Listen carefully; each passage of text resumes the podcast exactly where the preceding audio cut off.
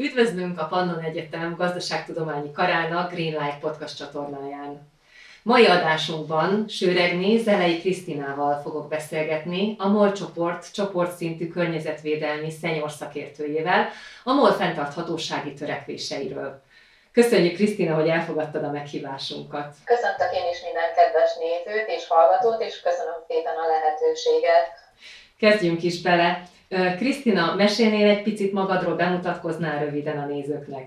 Igen, tehát Sőregné Zelei Krisztina vagyok, és magamról annyit szeretnék elmondani, hogy 15 éve dolgozom a Molnál, korábban főképpen a hazai szénhidrogénbányászati tevékenység környezetvédelmi aspektusaival foglalkoztam, és 2019-től a vállalat csoportszintű környezetvédelmi vezető szakértőjeként tevékenykedek. Alap, alapvétettségemet tekintve ipari környezetmérnök vagyok, és a Miskolci Egyetemen szereztem a diplomámat 2003-ban.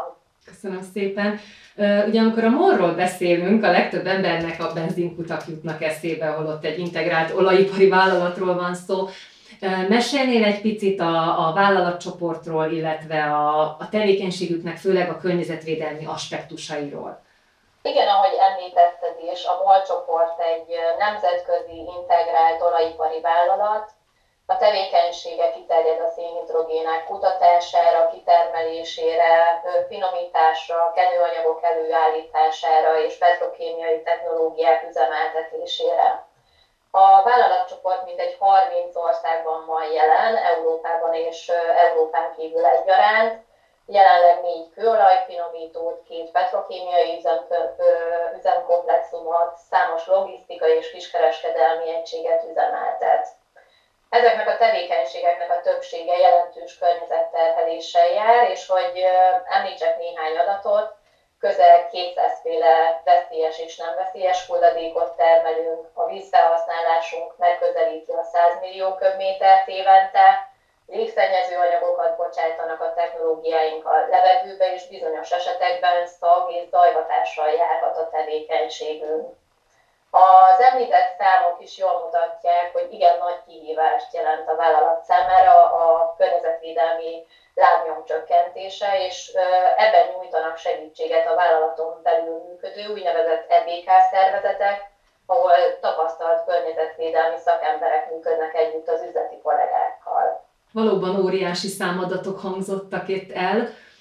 Mit jelent ez az EBK?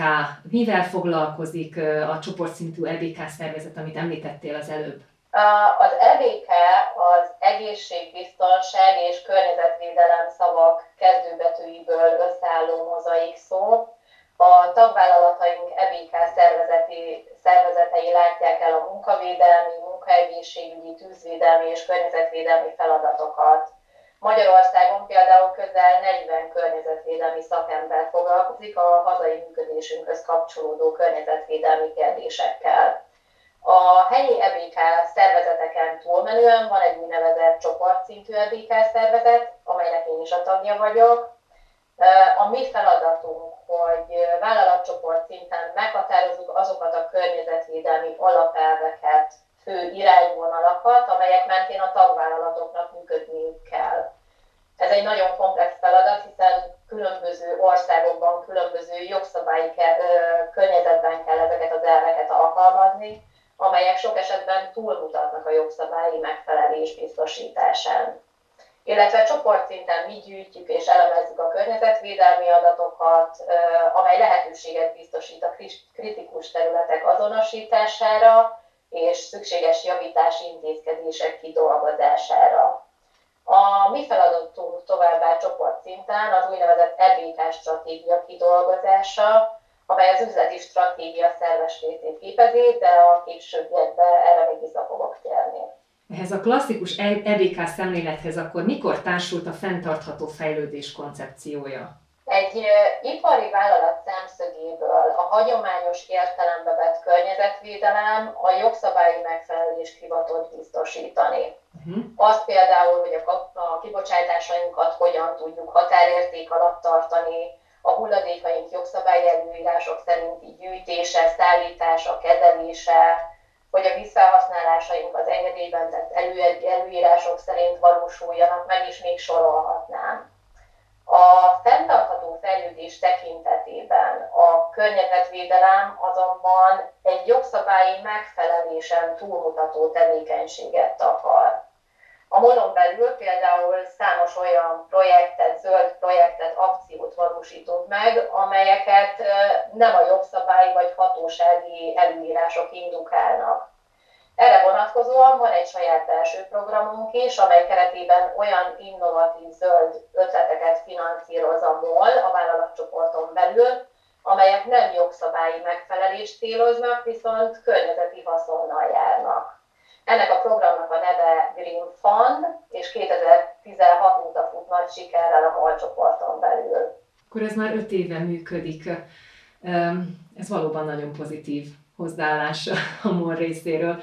Tudjuk, hogy egy piaci szemléletű nagyvállalatról beszélünk, aminek feltételezhetjük joggal, hogy az üzleti fenntarthatóság ugye az elsődleges célja. Mégis hogy lehet összeegyeztetni a, fent, a környezeti fenntarthatósággal, főként regionális gáz és olajipari szereplőként? A MOL csoport számára a fenntartható fejlődés egyfajta vállalati elköteleződést jelent, ahol kiegyensúlyozottan integráljuk a gazdasági, környezet és társadalmi tényezőket a mindennapi üzleti tevékenységünkbe. Ezek a tényezők szoros összefüggésben vannak egymással, amit néhány példán keresztül szeretnék bemutatni. A MOL például különböző kenőanyagokat gyárt, és törekszik arra, hogy a hulladékká vált fáradt olajat minél nagyobb arányba vissza tudja gyűjteni a partnereitől, és a lakossági vásárlóink számára is lehetőség van a MOL kutakon leadni ezt a típusú hulladékot.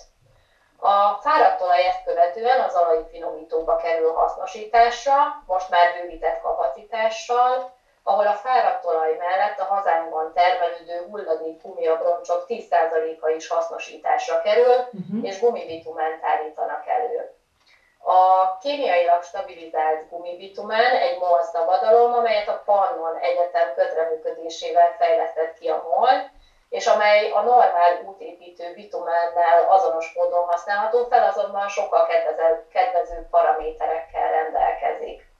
Ez a példa is jól mutatja, hogy a környezeti, társadalmi és gazdasági tényezők hogyan ötvöződnek a fenntartható működés során. Hasonló példa a vállalatcsoporton belül, amikor a bontási munkák során keletkező betonhulladékot ledaráljuk, minősítetjük, és saját tevékenységi körünkben az üzemi útjaink megerősítésére felhasználjuk, vagy említhetném, említhetném például a töltőállomásainkon begyűjtött, használt sütőolaj esetét is.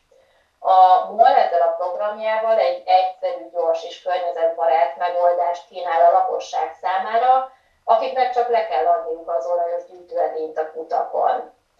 Magyarországon szerződött partner gyűjti össze a beérkező használt olajat, és tisztítás követően eljutatja egy harmadik fél által üzemeltetett létesítménybe, ahol a folyamat végén bioüzemanyagot állítanak elő.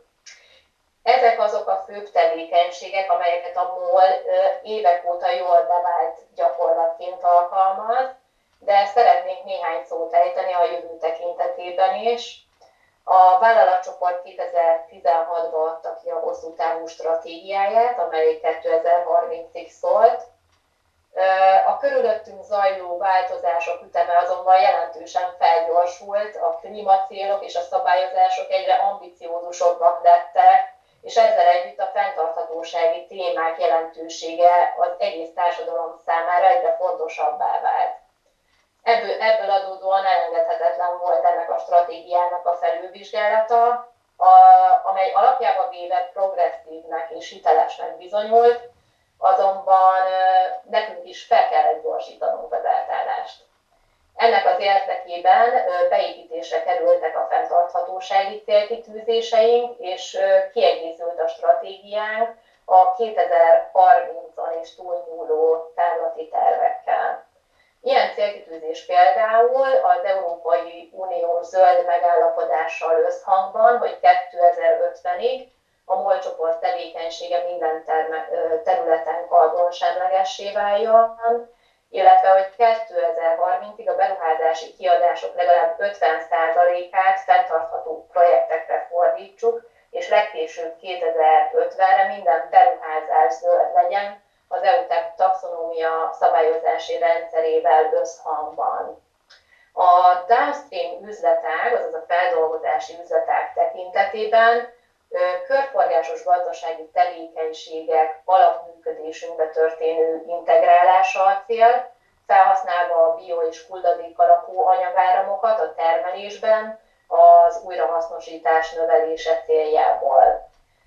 Terveink közül között szerepel, hogy a saját hulladékainkra vonatkozóan egy hulladékgazdálkodási tervet dolgozunk ki, amelyben felül, felülvizsgáljuk a jelenlegi hulladékáramainkat, azonosítjuk a hulladékcsökkentési és lerakásra kerülő hulladékok minimalizálásának a lehetőségeit. Célkitűzéseink között szerepel az üvegházhatású gázok csökkentése mellett az egyéb fugitív és diffúz kibocsátásainknak a megelőzése, az úgynevezett LDR program kiterjesztésével, vízgazdálkodási tekintetben pedig a tevékenységünk felszín és felszín alatti vízkészletre, vízkészletekre gyakorolt negatív környezeti hatásait kívánjuk csökkenteni. Mindezekkel a célkitűzésekkel és a meghatározott akciók megvalósításával a vállalatcsoport jövőképe, víziója, hogy 2050-re kulcs szereplője lesz Közép- és Kelet-Európa alacsony széndiokszid kibocsátású körforgásos gazdaságának. Ezek szép célok. Most beszélgettünk egy picit a stratégiáról, és nagyon jó, hogy mondtál konkrét példákat is, mert ezen keresztül tudjuk, akik nincsenek benne nyilván ebben a, a szakmai világban, egy kicsit elképzelni, hogy miről is van szó, amikor fenntarthatóságról beszélünk egy ilyen nagy cégcsoport viszonylatában. Evezzünk egy kicsit más vizekre. Mit tesz a MOL a társadalmi érzékenyítés és a szemléletformálás érdekében? Elsősorban szeretném megemlíteni az idei évben indított belső környezetvédelmi kommunikációs kampányunkat. Ennek a célja az, hogy a munkavállalóink környezettudatosságát növeljük nem csak a vállalathoz kapcsolódó tevékenységeik során, hanem a mindennapi életükben is. A kampányon belül különböző környezetvédelmi cikkeket publikálunk a belső hírfolyamainkba, amelyek részben szakmai technológiai jellegűek, de túlnyomó részt abban próbálunk segíteni a kollégáknak, hogy a privát életük során hogyan tudnak környezettudatosabban élni. Ehhez adunk hasznos tippeket, Továbbá környezetvédelmi kvízjátékokat és fotópályázatot hirdetünk, ahol a nyertesek fenntartható ajándékokat nyernek. És a kampányunknak a jelmondata, hogy senki sem túl kicsi ahhoz, hogy változtasson. A kollégáink egyébként rendszeresen részt vesznek az évente megrendezésre kerülő TESZED önkéntesen a Tisza Magyarországért programban, ahol egy-egy kiválasztott helyszínt tisztítanak meg a hulladéktól. Továbbá támogatjuk és hatékonyan együttműködünk a hazai nemzeti parkokkal, általános iskolások számára szervezünk oktatásokat és vetélkedőket, például Szászhalombattán és Tiszaújvárosban. Sajnos most ugye a pandémia miatt a tavalyi évben erre nem volt lehetőség és ezen túlmenően meg kell, hogy említsem az aktív oktatási, K és innovációs együttműködést az egyetemekkel, közöttük fő stratégiai partnerünkkel, a Pannon Egyetemmel. Velük a körforgásos gazdaság területén dolgozunk együtt, és célunk, hogy közösen hozzuk létre azt az oktatási infrastruktúrát, egyetemi kompetenciát, amely biztosítja a jövő szakemberképzését ezen a területen, és végül, de nem utolsó sorban, érdekességképpen hagy mondjam el, hogy 120 molos oktatónk van, akik munkaidejükben vagy azon túl is elkötelezetten részt vesznek az egyetemi oktatásban, duális képzésben. Ezek szép számok, meg szép adatok, köszönöm szépen, és azt kívánom, hogy ezek a célok teljesüljenek. Krisztina, köszönöm, hogy beszélgettünk, és hogy elfogadtad a meghívásunkat. Én is köszönöm szépen a lehetőséget. A nézőknek pedig köszönjük, hogy ismét velünk tartottak. Ha kérdésük van, akkor írjanak a greenlight.pe kukacgmail.com e-mail címre. Találkozunk a következő podcastban.